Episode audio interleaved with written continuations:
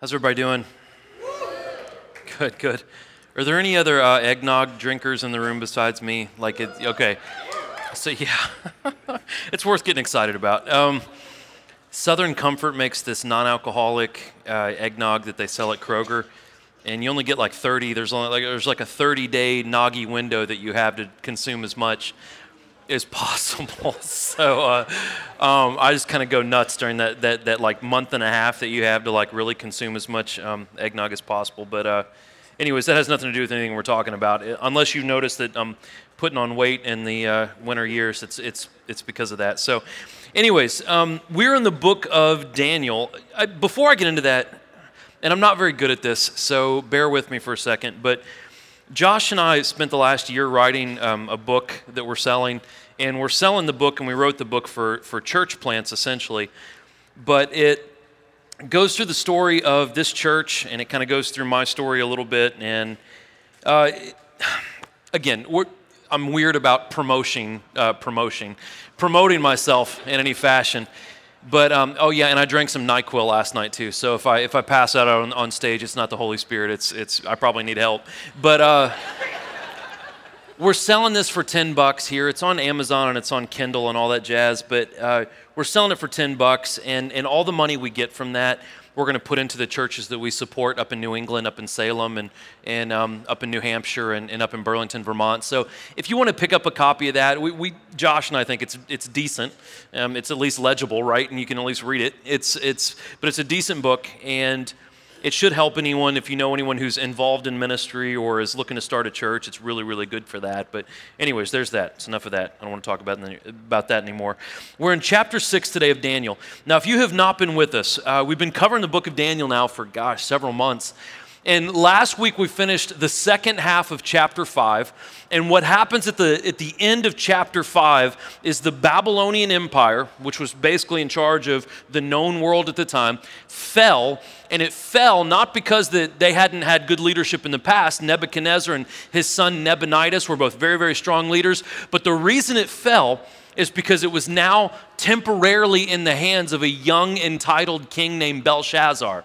And Belshazzar had this huge party, and he was extremely arrogant, and he was blasphemous to the true God. And if you guys don't remember, there was this handwriting on the wall that showed up in the middle of this huge party where there was gluttony and orgy and all these things were going on. And God kind of intervened. And that very night, the Babylonian Empire fell, and Belshazzar was killed. And there was a new leader um, named Darius that came in, and he led the Medo Persian Empire with another guy named Cyrus. Okay, it was a divided kingdom. Okay, so we talked about last week. We talked about some, some, some kind of controversial stuff. We, we brought up the whole idea of the refugees and how we're to handle the issues in the world. And what we talked about was this is that we as Christians, if you're a Christian in this room, we cannot start to address the issues in the world in our city, in our nation, in our culture, we can't start to address those issues until we've addressed the issues inside of us. And in Matthew chapter 7, Jesus talks about this that we can't remove the specks from the people's eyes around us when we haven't removed the, the, the, log from our own eyes. But once we've removed that, then we can start to help other people around us and they can help us. Okay, we talked about that. Now, what we're going to talk about this week, we're getting into some deep waters again, is we're going to talk about the difference between faith and what we call saving faith. There's a difference. There's a difference between faith, which about 70, according to reports, about 70% of the United States has faith, but there's a difference between a faith and a saving faith. And now we're going to get to that point because in chapter 6, which is probably the most famous chapter of the book of Daniel, glad you guys are here to hear this. It's probably the most famous chapter. This is the chapter where Daniel gets thrown into the lion's den. So we're going to cover the whole chapter. It's not a very complicated chapter. There's a lot of huge morals and huge metaphors that we can pull from this chapter, but the story is not hard to comprehend. Um, next week, when we get into chapter 7, that's when it gets really, really fun. We get into a lot of prophecy. But it's a pretty simple chapter, okay? So I'm going to pray. I'll do my best to break it down. You should have a notes handout in front of you, and um, you should have all that uh, uh, available to you. If you don't have a notes handout, it's on YouVersion, which is the Bible app. Just click on More Live Event, I think is what it is, and all the notes and scripture and everything will come up. Um, again, bear with me. I got a little bit of a cold. My youngest, Vi, uh, is very, very sneaky, and she sneaks into our bed at like four in the morning. And I woke up the other day, and she was coughing, and she was like right there. And um, and so I caught whatever funk she has. So that's pretty awesome. Anyways, chapter six. Let me pray. We'll jump into this, and we'll see where God takes us. Okay. Lord, I love you. God, I just pray that you keep your hand on us this morning. God, open up our eyes, open up our understanding. God, help us to uh, comprehend what you're going to say to us today. Father, if there are people in this room that, that don't know you or they're skeptical, I pray, God, that you start to reveal yourself to them today. If there are people in this room that know who you are, but maybe their faith is not what it should be, I pray, God, that you start to reveal more to them. Convict us. Help us, God. Take us to where you want us to go. Father, we want to pray for every church in our city bigger churches, smaller churches. We don't really care, God, as long as they teach that you are the way, the truth, and the life. We want to pray for all of our homeless brothers and sisters, God, that are out in these elements right now, that you protect them and that you keep them safe, Lord. We want to pray for Eon and Echo and all the different things that are going on in 5,000 and the other ministries that are happening this morning. And God, just keep your hand on us. We love you, Lord. Help my words be accurate and help everything I say, God, be a reflection of your heart. We love you, Jesus. In your holy name we pray. Amen. Okay, we are in chapter 6, book of Daniel, which is in the Old Testament, right after the book of Ezekiel. If you don't have a Bible, it's all right. I'm going to read the whole story to you. So here we go. So it says that Darius decided to appoint 120 satraps over the kingdom, stationed throughout the realm, and over them three administrators, including Daniel. These satraps would be accountable to them so that the king would not be defrauded. Daniel distinguished himself above the administrators and satraps because he had an extraordinary spirit, so the king planned to set him over the whole realm.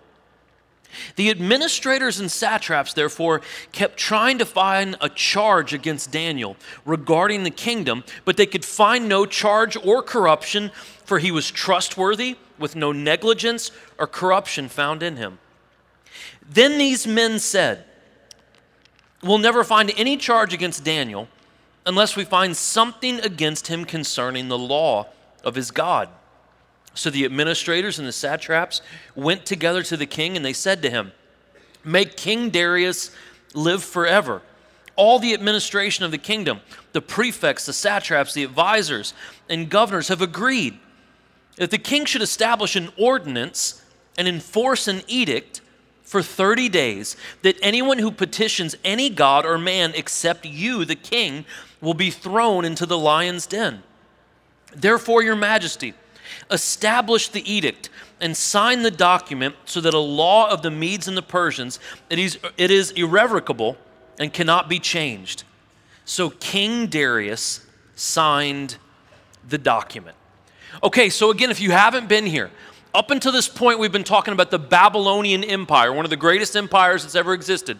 That empire came to a close. It actually didn't last that long, only about seven, seven decades. That came to a close, and now there is a new empire that is in power. And so the guy that is in charge of part of the empire is a guy named Darius the Mede. He came into power in the city of Babylon and he started to restructure the government. It was much more democratic or more like a republic, if you will. So he started to set up a head, three underneath him, and then a group of governors, about 120 governors underneath him. So we know from history that Darius was a pretty sharp guy. Pretty organized guy, a really, really good leader. He created these healthy systems, and he created these systems in order to keep politicians accountable and responsible, and so it wouldn't defraud the king. So he wouldn't be taken advantage of, and a guy named Cyrus would not be taken advantage of. Now that's important because we're going to see in this chapter that he's going to be defrauded. So this is a very different kind of leader than we've seen thus far in the book of Daniel. We got to know Nebuchadnezzar, or Nebi as our church calls him. We've gotten to know Nebuchadnezzar quite well. He became a follower of God, he had absolute power right? Absolute authority. And so Darius is different from him because Darius didn't have absolute authority. He had more committees, he had governors. Uh, uh, power and authority was kind of spread out more under Darius. Darius was also different than Nebuchadnezzar's grandson, Belshazzar, because Belshazzar was just an entitled punk, right? Just a young kid who was handed an empire and partied like crazy and didn't know what to do with it. He's different from that in the fact that he was sensitive to the needs of his people. He loved his people and he was a good leader. So Darius is unique. Not only is Darius unique, this chapter of Daniel is extremely unique. The reason why it's unique is the book of Daniel is a book of prophecy, right? It's a book about telling the future, essentially. And in fact, the Persians coming in and taking over the Babylonians was a prophecy that came into fulfillment. So, this book of the Bible is different, and it's similar to chapter 3 of Daniel in the fact that it has no prophecy, there's no prophecy in chapter 6, and there's really no history in chapter 6. There's a story that is historical, but there's no deep history in chapter 6. So it's basically a very simple story that has a moral to it. And it actually has a lot of morals we can pull out of it. But the big one is this the big moral is the simple lesson of living righteously in alien surroundings. Basically, how one can live the way God wants them to live in a culture, in a land where most people do not. And so, to learn what it looks like to live righteously day to day is just as important as prophecy. And where Christians seem to make a big mistake is so many Christians are focused on the end of the world, they're so focused on the end times. Whenever people get saved, right, they just want to read Revelation. That's where everyone goes. And like the book of Revelation was only written for people who understand the gospels well enough to start looking into the end times. And so the mistake we make is we're so focused on the end that we forget here and now. And Christians need to be developing themselves now. We need to be focused on our families now, our relationships now, us now. So we'll be prepared for the future but we've skipped that process a little bit, and we need to get back to, to kind of discipling each other and being discipled, okay? So, Daniel, right? If you haven't been here for any of the book of Daniel, Daniel always stands out. He's just cream of the crop. He's the best of the best. And at this time, he's in his mid 80s. So not only is he the smartest and most intelligent, now he's just the wisest, right? He's lived through a lot of crazy stuff. And so we're not sure, because it doesn't tell us, we're not sure why Daniel was spared. He was, he was in the Babylonian Empire. The Persians came in and killed a bunch of people and took over. We're not sure why he was spared, but more than likely, it's because the Persians probably understood how intelligent of a man this was. Maybe they showed him some mercy because he was elderly. Maybe they just looked at him and said, Man, this guy's a great speaker, great leader, great motivator. He's really, really wise, and he has a great reputation. Maybe we should use him. And that's probably more the case. So Darius made him second in command. No wonder all the other politicians were jealous, right? You come in and take over another empire, and then we take one of the guys from the empire that was just conquered and make him the second most powerful person. So, of course, they were upset. What this reminds us of, again, there's so many things we can pull from this book. What this reminds us is this Daniel stood out because of his work ethic and because of his reputation. And we as believers, wherever we are, whatever alien surroundings we find ourselves in, whatever place of employment, whatever school, whatever situations we find ourselves in, we as believers, recipients of the Holy Spirit of God, should stand out. We don't have to be the best, we don't have to be the brightest, but we should always be the hardest workers. We should always have the best attitudes wherever we are. Everyone feels convicted right now, right? We should always stand out in our workplace. Even if we're not the best at playing soccer, they should say, man, that person always works hard. They always give it 100%. Christians should never be known for being lazy or for having bad attitudes at our occupations or at our schools. That's just not how we should be known. And so, Darius, pretty smart guy, set up this political system, right? And he set it up in a way to hold people accountable. But ultimately, he could not change their hearts.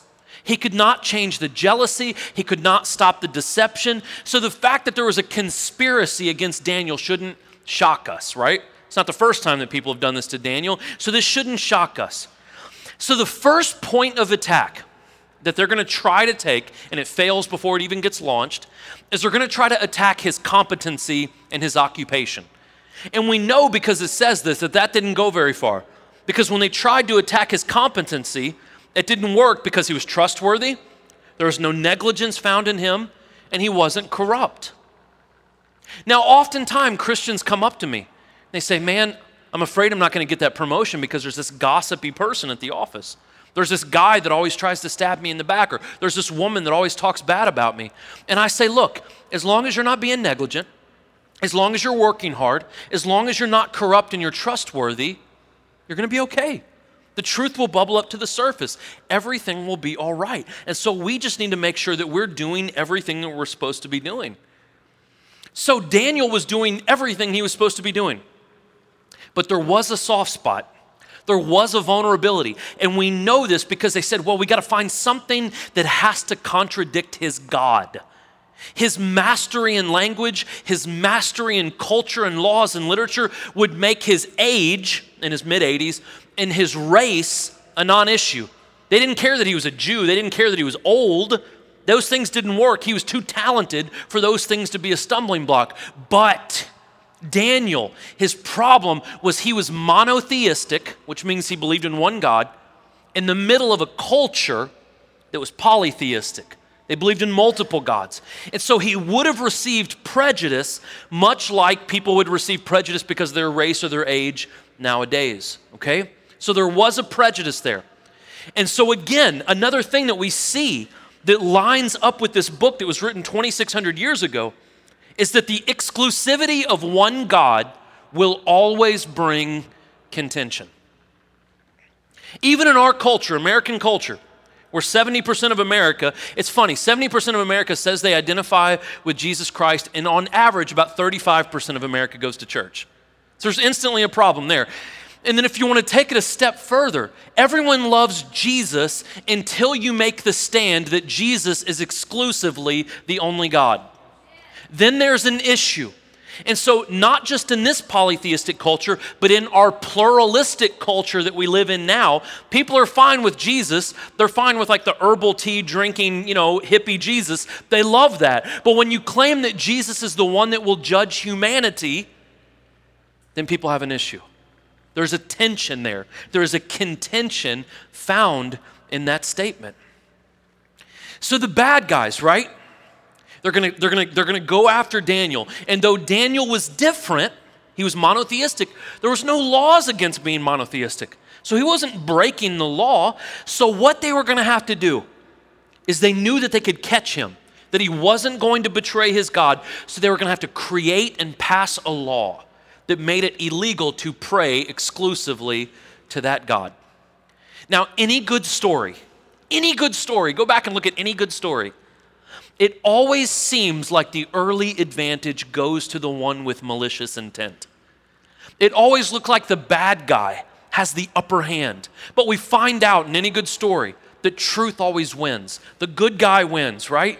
And so we're going to see this as this story unfolds. And so they bring this law to Darius. And though Darius was intelligent, extremely smart, right? A great leader, great motivator, great teacher, he was very smart, but he was no theological giant. That was not his expertise. So when they came to him saying, Hey, I got a good idea, let's pass a law that says no one can worship anyone for 30 days, it's just 30 days, except for you. No one can pray to anyone, no one can lift anyone up except for you. And so what he was thinking, being the leader that he was, is he's like, well, okay, we just acquired, there was this acquisition that just happened where we acquired all these different countries. This would be a great way to unify us. So he wasn't thinking, wow, I want everyone to worship me. He's thinking, okay, this is a good way to focus everyone on the new Persian Empire. So, okay, great, let's do that. He was thinking unification. Now, again, for us as Christians, unification is something we should strive for. I'm not talking that we should accept other beliefs. What I'm saying is Christians are called to live harmoniously with the people around us. So everyone talks about the coexist stickers, right? And Christians are always the target of those coexist stickers. And when you look at Christianity, Christianity is a religion of coexistence. What I mean is not that we adopt other faiths, but we should be able to live harmoniously with our neighbors regardless of how they believe, regardless of how they live their lives. That's what we see in the Bible. That's what we see out of Christ. But what we also need to know as Christians is that unification is not always a possibility. What I mean by that is this Jesus Christ said there will be people that will hate you. They will not want to be your neighbors. They will not love you simply because you carry the name Jesus Christ. That will happen. So, unification is something we strive for. We strive to live in harmony with the people around us, but we also need to know that that is not always a possibility, that that is not always uh, uh, reasonable. So, these men, they go in, they talk to Darius, and they don't, they don't just want a handshake or like a you know, high five or anything like that. They want it in writing. These corrupt satraps, governors, wanted the edict in writing. The reason why they wanted it in writing is, is when it was on paper, it could not be changed. Once it was on paper, they had to follow the laws of the Medes and the Persians. And if someone broke the laws of the Medes and the Persians, they went into the lion's den. So when Darius was approached, he assumed that everyone already agreed on this because they lied. They said, Hey, we've already talked to everyone. Everyone thinks it's great. And he would assume, okay, well, Daniel was a part of that. He's, he's actually the boss of all these guys. So if they all say that everyone agreed on it, it must be okay. So he signed the edict. So something that I pulled, this is for me, something that I pulled out of this first chunk that we just read is this. As a believer, and if you're not a believer in here, I'm just going to tell you if you decide to, to follow Christ, the teachings of Jesus will always be counterculture. The teachings of Jesus will always bring a tension with the teachings of the world. And I'm not just talking about heaven and hell.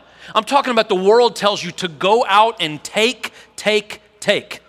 Buy that bigger house, buy that fancier car. You work hard because you are the center of the universe. And the Bible tells us exactly the opposite. Do not be materialistic. If you have excess, get rid of it and give it to the poor. The Bible tells us don't rush to be first in line, plow over old ladies so you can get that veggie steamer the day after Thanksgiving, right? Are you guys not sickened by our culture when you see that crap, right?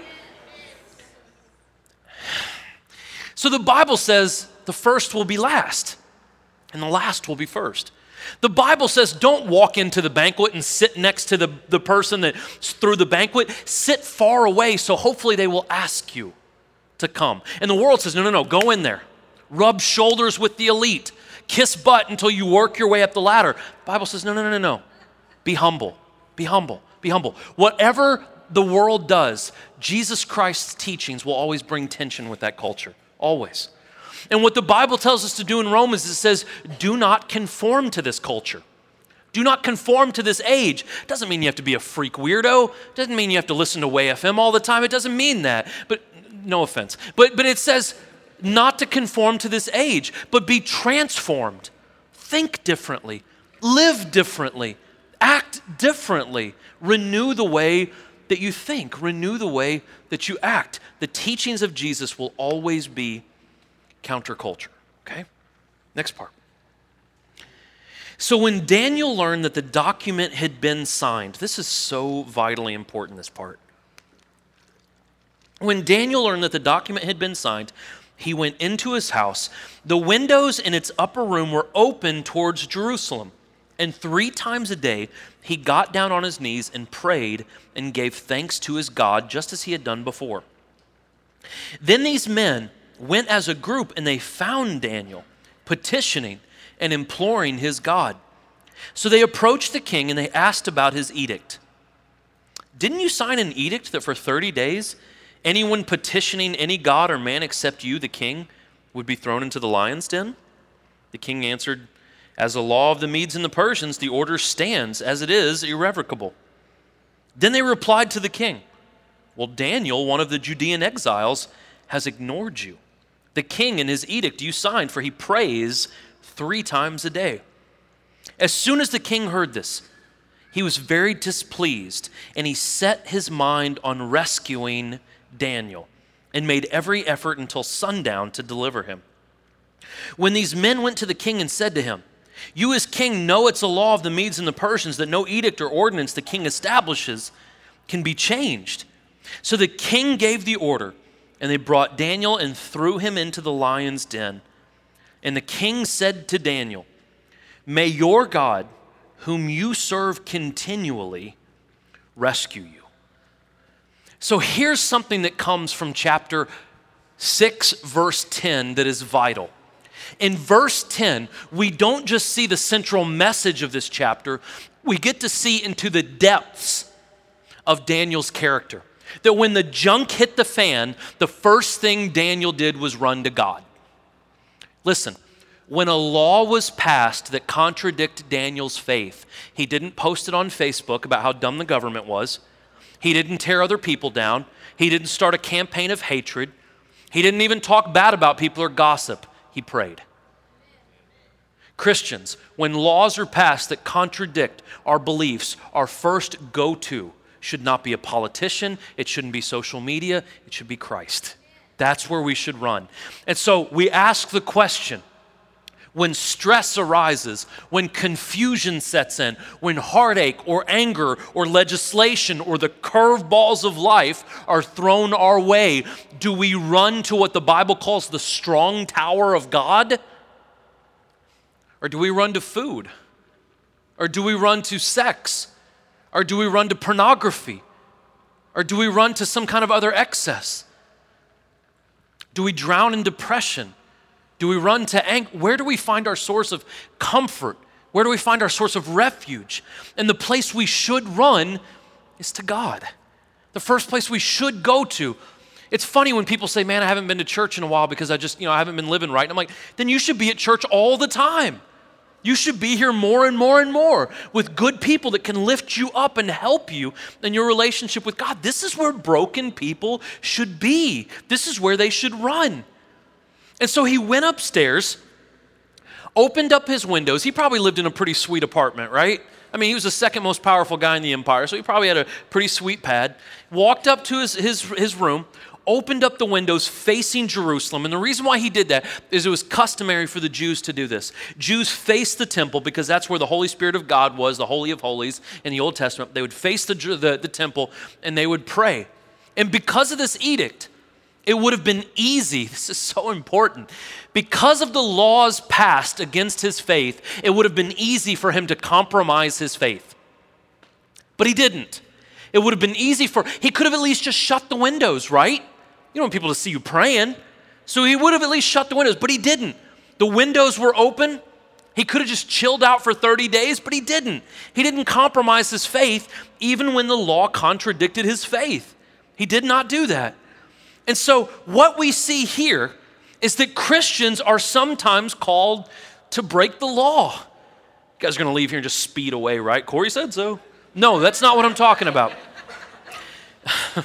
Christians are called to uphold the law whenever the law goes along with the laws of God. If the laws of the land coincide with the laws of God, we are to follow those laws. But whenever laws break the laws of God, we are to not follow those laws.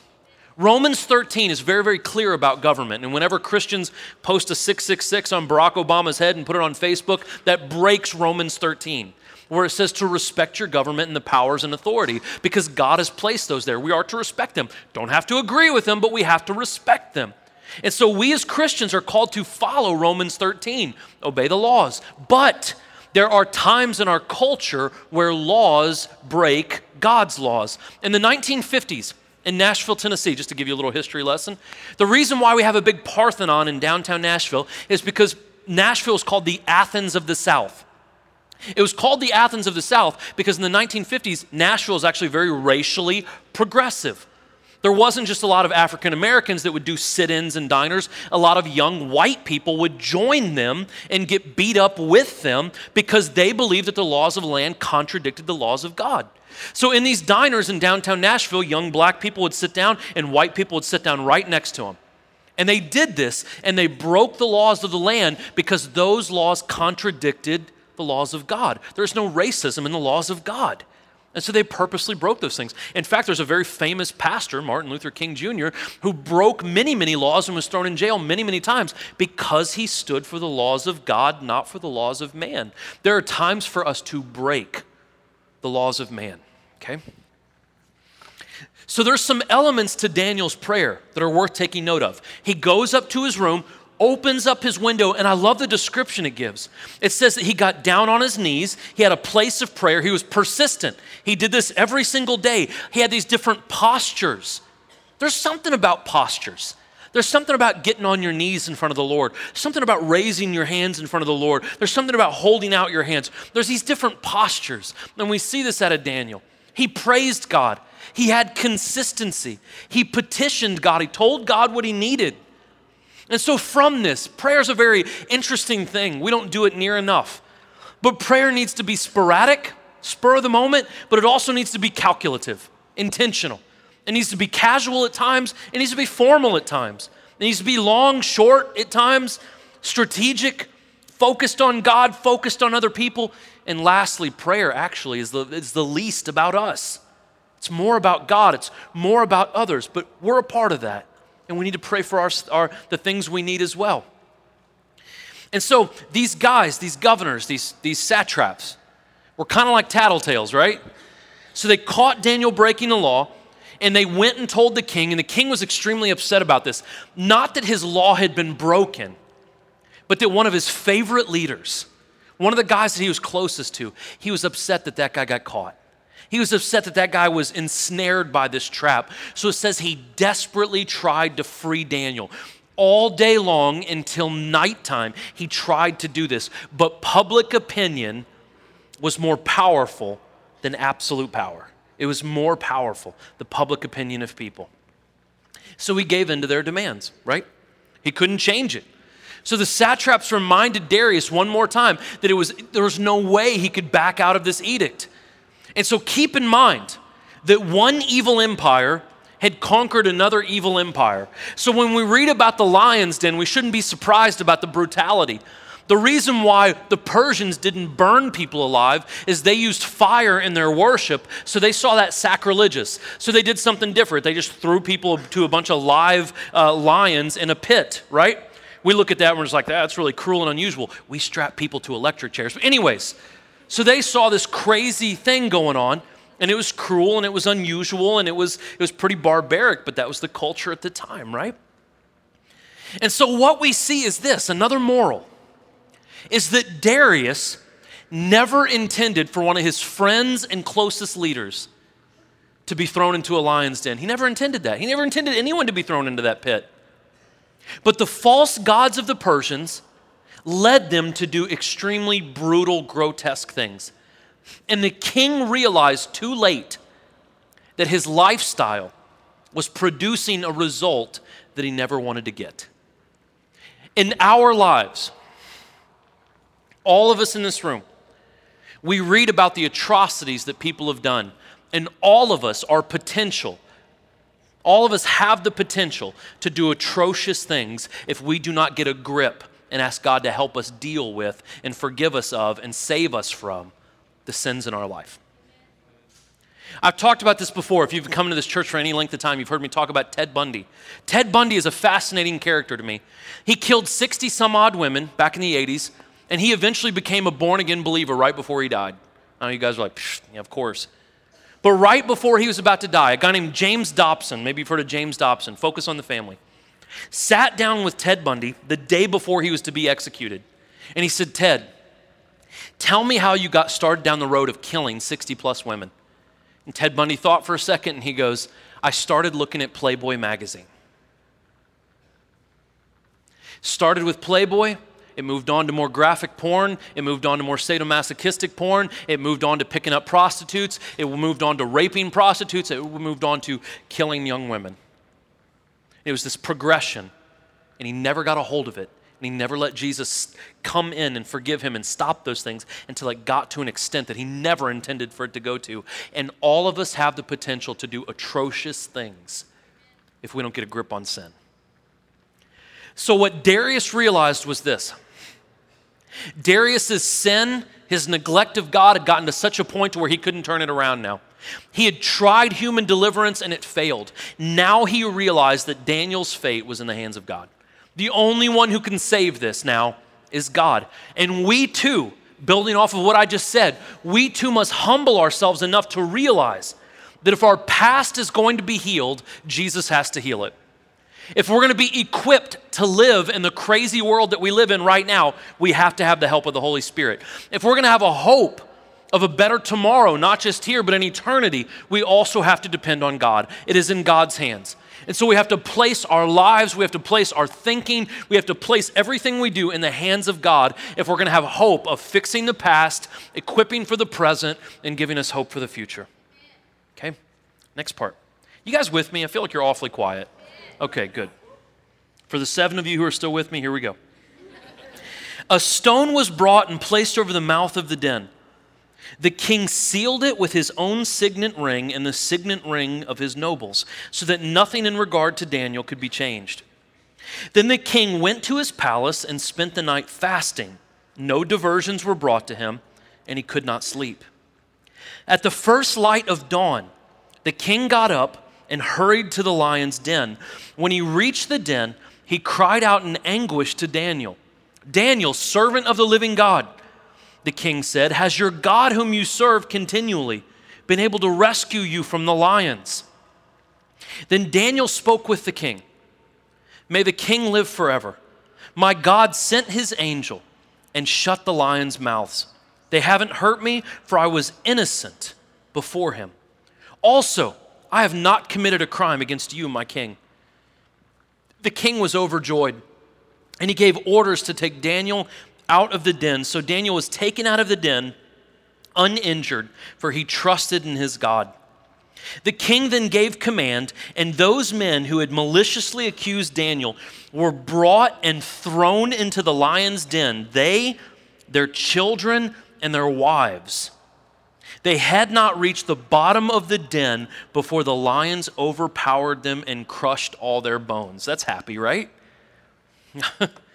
So, this lion's den, this pit, was probably underground and it was probably more like a mound. And you could climb on top of this mound and there was a hole.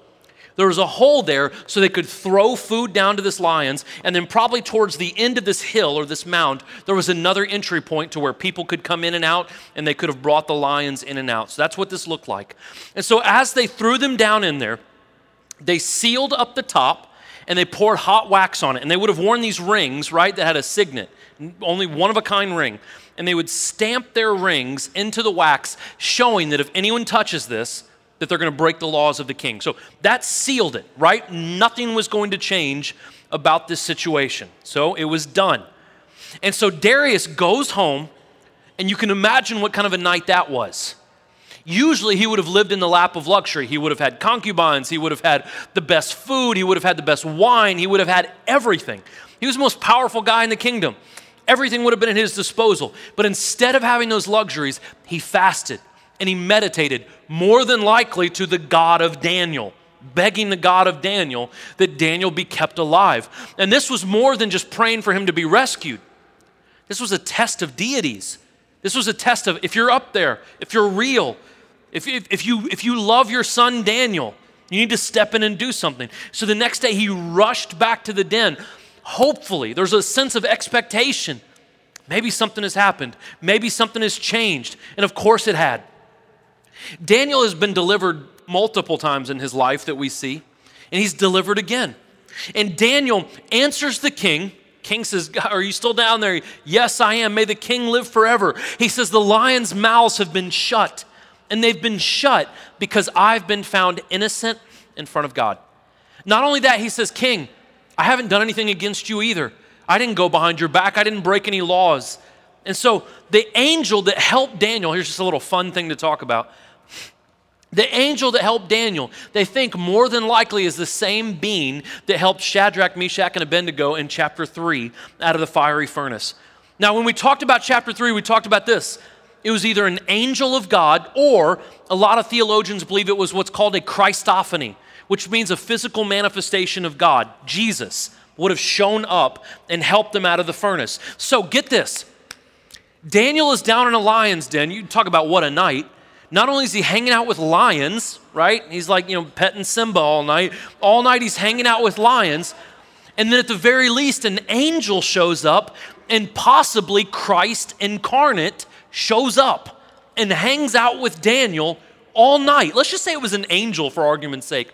You're hanging out like shooting the breeze with an angel petting a lion all night. Kind of cool, right? So, this is what happens to him. What a night. And so, Daniel spent the night with these lions. And so, what we see is this it is typically, this is so huge, it is typically in our most difficult, trying times that we get closer to God than ever.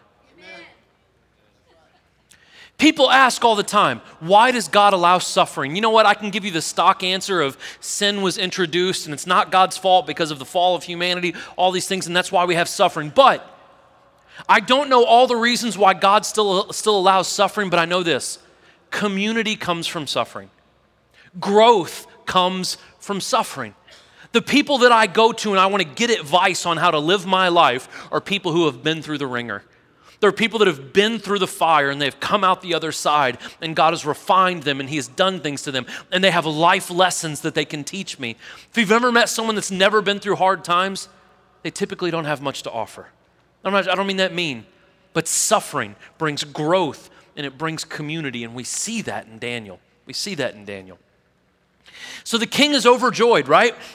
Awesome, yeah, Daniel saved me. And we get this weird blend of this gracious, awesome, like loving king. Oh, Daniel, I love you. Oh, by the way, throw those guys, their wives, and their kids in the, in the pit. And it says before they hit the ground, lions were snatching them out of the air, right? Crushing their bones, tearing them limb from limb. Fun stuff to read about. Interesting though, and we see this kind of barbarism, we see this barbaric approach that this king had. Now, here's something important the two reasons why Daniel was saved, the two reasons that Daniel made it out of the pit was this he was innocent in front of God. Doesn't mean he was perfect. It means that he lived a life where he continually kept in contact with God. And when he made mistakes, he asked for forgiveness of it. He was innocent in front of God, and he hadn't committed crimes against other people. This is, in fact, the core of the entire Holy Bible to honor God with our lives and to be in communication with Him and to not hurt others or treat others poorly. In fact, Jesus said, you can sum up this entire thing, right? Let's see, mine is 2,500 pages almost. You can sum up this entire book, Jesus said, in two simple statements love your God and love other people. And because humans need it written out to them over stories and stories and thousands of pages, just to get the simple idea that we are to put God first and we're to put others second. And that's simply what Daniel did, and he was saved because of it. Last part. So then King Darius wrote to those of every people, nation, language who live in all the earth. This is a letter. He said, May your prosperity abound. I issue a decree that in all my royal dominion, people must tremble in fear before the God of Daniel. For he is the living God and he endures forever. His kingdom will never be destroyed, for his dominion has no end. He rescues and delivers, he performs signs and wonders in the heavens and on the earth. He has rescued Daniel from the power of the lions. So Daniel prospered during the reign of Darius and the reign of Cyrus the Persian. So Darius sends out another decree. If you go back to chapter 4, Nebuchadnezzar, in fact, the whole chapter 4 is a decree, it's a letter sent out from Nebuchadnezzar talking about what God has done in the life of Daniel, to know the testimony of God's power. Now, we don't know the exact state of Darius' soul.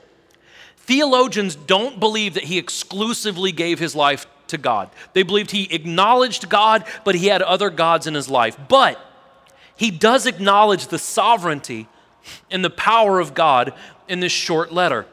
And so Daniel's attitude, his choices, and his actions made an impact on a second king. The first king, Nebuchadnezzar, became a follower of the true God and ended his life well, right? We'll probably see Nebuchadnezzar in heaven, unless something changed, but we will probably see him in heaven. And so, for the second time now, the fourth king that Daniel's under, he now has another positive impact on a pagan king. And what that shows us is this that our lives, the life of the believer who acknowledges that Christ is first, will result in a testimony that will positively affect those around us. Not our bumper stickers, not our tattoos, not our t shirts and our hats. Not that those things are wrong. But what will positively change the world is not a bumper sticker. What will change the lives of the people around you is how you live. It's what you do, it's the actions, it's your attitudes, it's how you conduct yourself.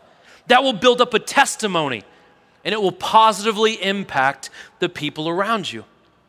And so, as for Daniel, who lived an exemplary life, he prospered, it said, during the reign of Darius and Cyrus, who were the two leaders of the Persian Empire. And he lived several more years, and what he did in kind of the twilight of his life, we're going to see in the next seven or next uh, six chapters, is he studied the Word of God and he worked on his memoirs, which were the book of Daniel, right? And he had those published in about 532 BC. So, what we see in this chapter is we see two different kinds of faith. We see the faith of Darius and we see the faith of Daniel. Now, the faith of Darius is a little bit different than the faith of Daniel. Again, we don't know everything about him. We don't know. He could have exclusively given his life, but most theologians don't think he did. So, Darius had faith. And if you go back and read at the end of Nebuchadnezzar's life and at the end of Darius's life, they talked about the God of Daniel differently. To Nebuchadnezzar, it was personal. He's my God too. And Darius refers to him as the God of Daniel. Now, he acknowledged that the God of Daniel could do great things. He acknowledged that. But what this says to me, and I hope to back it up here in a second with the scripture, is that a belief in the ability and the belief in the person of God is incomplete. It means that I can believe that there's one God, I can believe that He can do all things, but that is incomplete. A faith in God and a faith in His ability, if that faith does not change my heart and my mind, the Bible calls it a dead faith. This is going to mess with your theology a little bit, okay? Because some denominations have twisted this and told you incorrectly. But the Bible says this. In fact, the brother of Jesus, James, said this What good is it, my brothers, if someone has faith, but he doesn't have works? Now, it doesn't mean that works save you. We're going to read that here in a second. It doesn't mean that works save you. But if there's a saving faith, if one truly understands the cross, that it says that living waters will flow out of us, good things will flow out of us. If he has faith, but he doesn't have action, can his faith save him? No, that kind of faith doesn't save people. It's a dead faith. It says, in the same way, faith, if it doesn't have works in and of itself, is dead. It's a dead faith. Right now, in Christendom, in Christianity in North America, there's apparently about 70% that have faith in God. They believe He's up there. They may even believe He's exclusive and they believe He can do all things, but they have not let God permeate their minds and their hearts in such a manner to where they live more like Jesus. They have not done that. And we see that in our culture, and we see that around us. So there is a faith that exists in this room in this town, there is a faith that James says is dead. It is a dead faith. And then there's the opposite of that, which is a faith that permeates us, a faith where the Holy Spirit fills us up and it changes our thoughts, it changes our hearts, therefore changes the actions that come out of us. And this is what is called a saving faith. This is the faith of Nebuchadnezzar. This is the faith of Daniel. This is a faith that says, even if the lions tear me apart, I still find my hope in God. Even if the country goes to hell, even if economies tank, even if they take my house and my cars, even if I don't get the promotion, even if people threaten my life, even if my politician doesn't get elected, even if nothing goes the way I want it to go. Even if the lions of culture and economies and politics and religion, even if those lions eat me up, I still know that God is everything He says He is. Even if everything comes against me, as David said, even though tens of thousands are encamped around me, God, I know that you're my shield. God, I know that you're my protector. That we find our hope, our contentment, and our love in Christ not in circumstances, but in truth. Do you get that? If our circumstances determine our faith, we're all screwed. because it's going to get worse before it gets better. We know that because the Word of God says so. So we must find our hope, our contentment, our love in Christ now. And it's this kind of faith, a saving faith, a true faith that permeates the believer. This is the kind of faith that changes our hearts. It changes how we think, and therefore it changes what we do. When our mind is renewed, like Romans 12 says, and our heart is renewed, when our mind and our heart is changed to fit the way Christ wants us to live, naturally, we will do good things for other people. Works do not save us, but when we're saved, we do good works. In fact, Jesus said, You're saved for the purpose of doing good works, for the purpose of helping the neighbor, for the purpose of spreading the gospel, for the purpose of loving those that are unlovable. And that brings us to the last point. It is a saving faith that enables us to see people like Jesus sees people.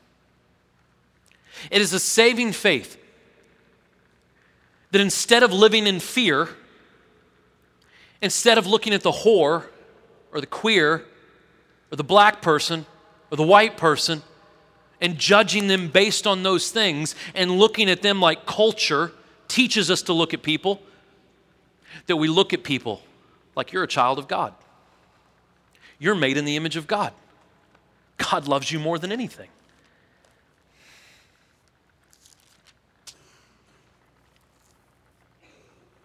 So a woman of Samaria came to draw water. Jesus said, Give me a drink, for his disciples had gone into town to buy food. The woman said, How is it that you, a Jew, ask me, a Samaritan woman, for a drink?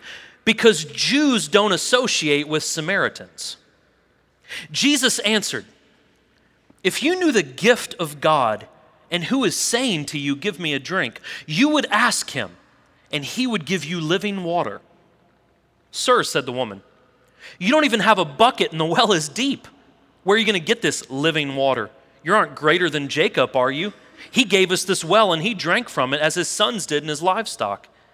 Jesus said, Everyone who drinks from this water will get thirsty again. Everyone who drinks of a physical substance, everyone who finds their comfort and sustenance in the world will never be satisfied, he says. But whoever drinks from the water that I give them will never thirst again, ever. In fact, the water that I will give you will become a well of water springing up from within for eternal life. So one day, Jesus is hanging out, right, by a well, pretty famous well. A woman walks up to get water. A woman of a different race that Jews look down on, a different belief that Jews look down on, right? A different part of town different things, right? Not just that, it was a woman in this culture, and men and women wouldn't hang out like that and talk in, in, in public like that. Not just a woman, but pardon my language, this woman was a whore. Had been with a lot of dudes. And so she sits down, and Jesus says, Hey, can you get me some water too? And so she gets a little sassy with him, right? Because Jews and Samaritans just don't talk. Christians and Muslims, they just don't talk, right? So, like, they got together at this well. Christians and Buddhists, Christians and gays, Christians and people who live promiscuous lives, they just don't talk, right? So this person was hostile because no one of that faith ever took the time to talk to her. And so as Jesus sat down, he didn't preach at her, he didn't call her bad names, he didn't pull out his King James Version Bible, tell her how bad she was. He didn't do any of that. He just said, Hey, I don't care about your race, I don't care about your gender, I don't care about your occupation. I don't even care about your past right now. But do you know the things that you continually go back to for sustenance will never satisfy you? Have you tried me yet? And it says that she accepted Jesus. And then she went right back to her town, and the whole town was converted. Listen, when we have a saving faith that lives through us, it says, because Jesus said it, that there's like a spring that bubbles up out of us. And when that living water bubbles up out of us, it pours on to other people. And then those people may take that message and they may convert whole cities. The hearts of man will only change when we have a saving faith that starts to look at people not as a sexual deviant, not as a different color, not as a different race, not as a different gender, not as poor or rich, not as radical or moderate, but when we just start looking at people like Jesus looks at people, things happen. Things happen. People change. We change. If you have a faith that there is one God, it says in James that even the devils in hell believe that, and they're afraid of him. That is not a saving faith. A saving faith is a faith that gets so ingrained in your head and in your heart that it changes everything you do. Everything you do. If you do not have that kind of faith, you can today. You just have to ask Christ to fill you. You have to ask that living water. You have to ask that Holy Spirit. And God will give you that. Will you bow your heads with me?